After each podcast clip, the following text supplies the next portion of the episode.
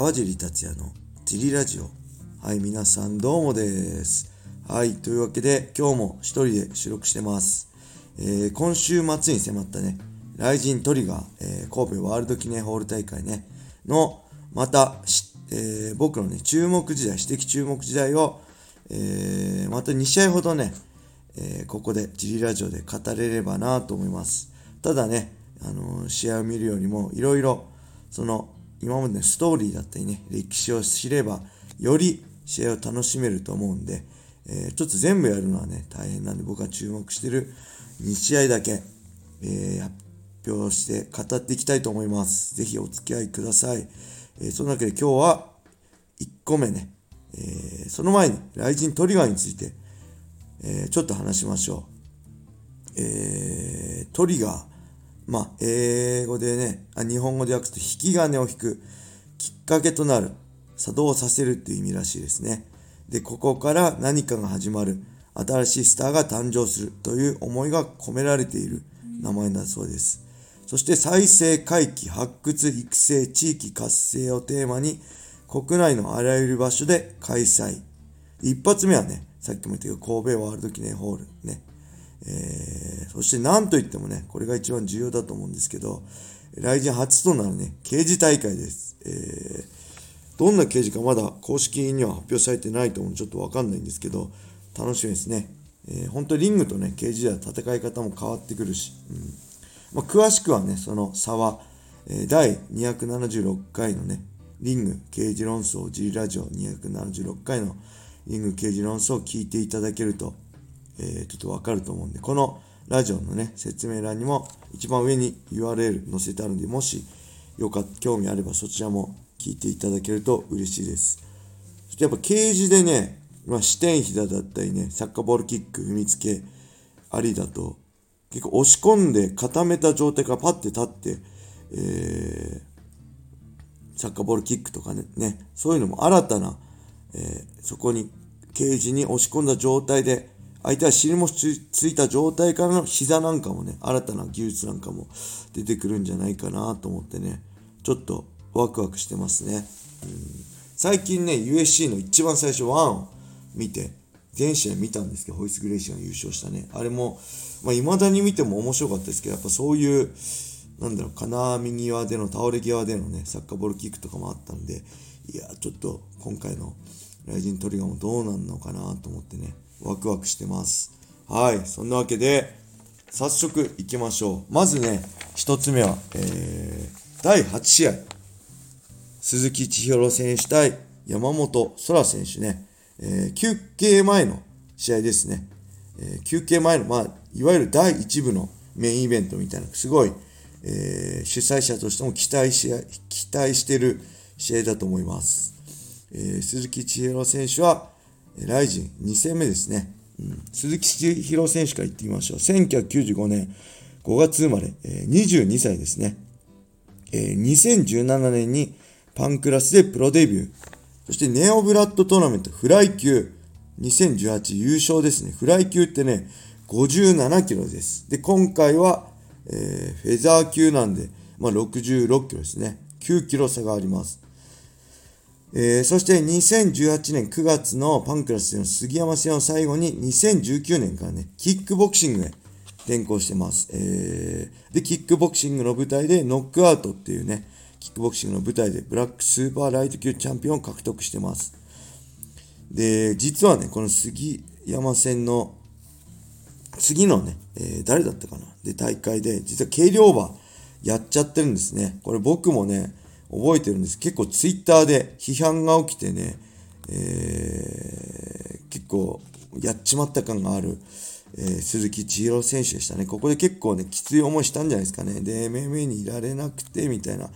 で、気分転換も兼ねてっていうか、また新たなね、挑戦としてキックへっていう感じだったんじゃないのかなと思いますね。うん、そして、えー、そのまま、ライジン30での庄司戦で、MMA に復帰。えー、まあ、カウンターのね、左フックをもらって20秒でね、気を負けしちゃったんですけど、まあ、これも鈴木選手はね、リスクを怖がらずにね、あのー、倒しに行ったからこそのカウンターだったと思います。お互い前に出続けたね、庄司選手と2人前に出続けてのパンチの交差でしたね。うん、本当褒め言葉として、えー、なんだまあ、プロレス用語でトンパチ野郎ですね。うん、規格外の、まあ、戦い方するようなファイターだと思います。本当にね、全盛期の、まあ、バンダレーシューバーみたいにガンガン前に出て打ち合う。本当後先考えないね、戦い方で。まあ、本当今時ね、珍しいなっていう感じですよね。本当総合格闘技が MMA になって、まあ、技術も進化した中で、えー、ただのね、殴り合いだけじゃなくて、しっかりとしたこう技術体系ができてる中で、こう、有無を言わさずね、倒しに行くスタイルっていうのはね、うん、なんか珍しいし、ワクワクしますね。うん、今、本当 MMA がスポーツとしてね、選手もこう、アスリートとしてね、見られるようになった中で、あのー、本当なんだろう。でも、こう、根本的にはね、格闘技は倒し合いだしね、潰し合いだと思うんで、本当格闘技の一番根元の部分で、をすごい表現してくれる選手だなって思いますね。うん、ただ、その打撃でね、あの、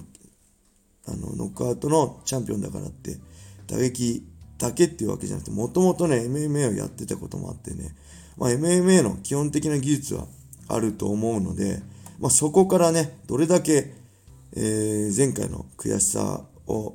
ね、味わった上で MMA ファイターとして幅を広げられたかっていうのが、まあ、今回の鈴木選手の見どころなんじゃないかなと思いますね。まあ、それでもやっぱりね、打ち合っちゃうのかなっていう。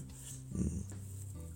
打ち合っちゃうのかなっていうか、打ち合っちゃうんだろうなっていう、そのぐらい、えー、魅力的な選手です。そして、対する山本空選手。こちらは、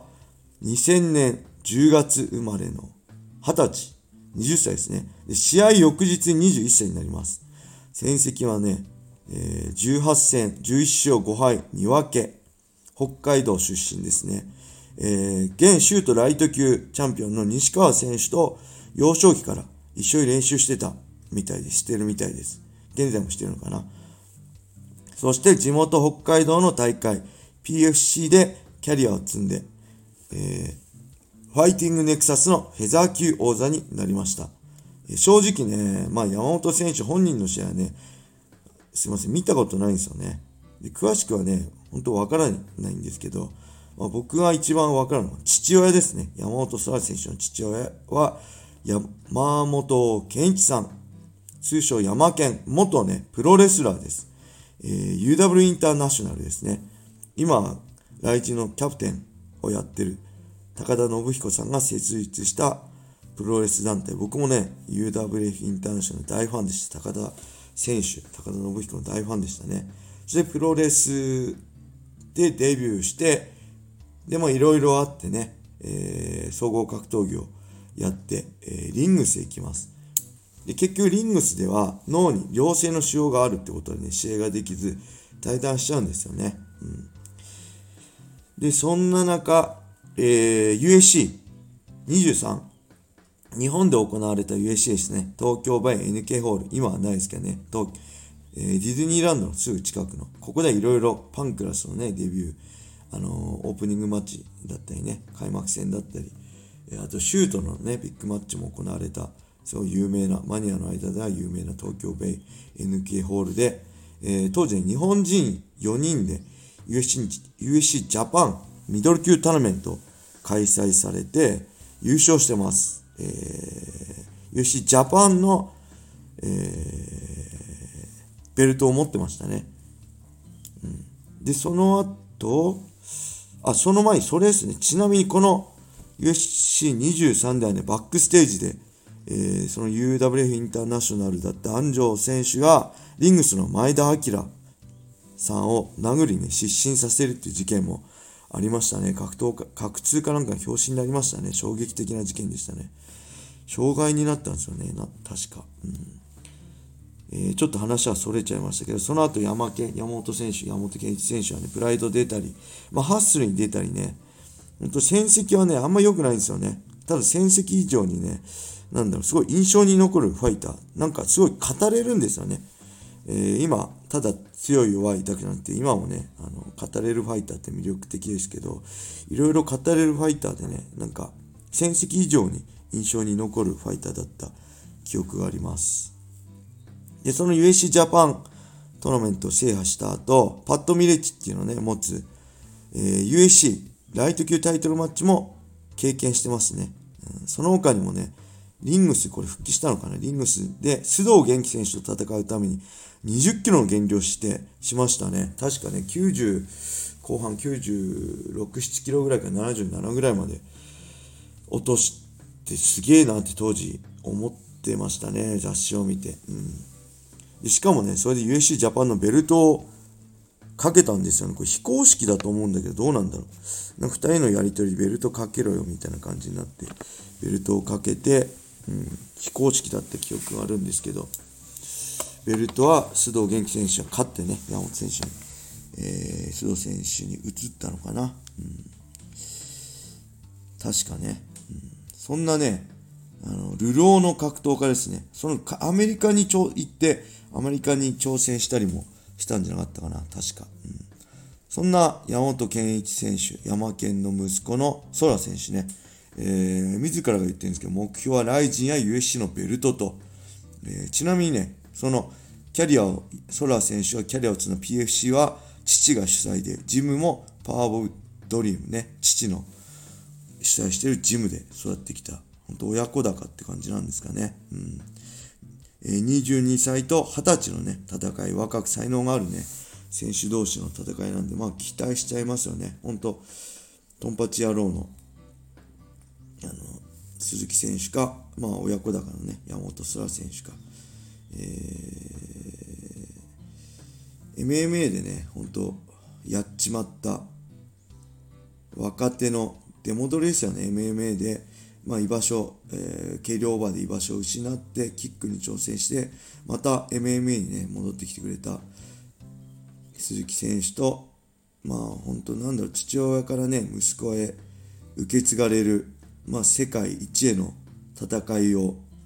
もう何十年とねこういうストーリーをつなげている山本空選手の戦いね。本当将来の、まあ、日本 MMA、ジャパニーズ MMA をね、担う2人の戦い、えー、ただの試合っていうよりね、こうやって歴史を知るとね、より試合が楽しくなるんじゃないかなと思って、今日は、えー、この2人の試合を語っていました。えー、僕自身もね、すごい楽しみしてるんで、ぜひ、えー、興味がある人はね、ライジンライブだったり、エキサイティングライジンで一緒に楽しみましょう。また、えー、これ日曜日なんでね、ゆっくり見れる可能性があるんで、ゆっくり見れるんであればまた Twitter 等でつぶやきながら、えー、楽しみたいと思います。はい。そんなわけでね、今日はこれで終わりにしたいと思います。えー、次回はもう一試合を語りたいと思うんで、興味ある人はぜひ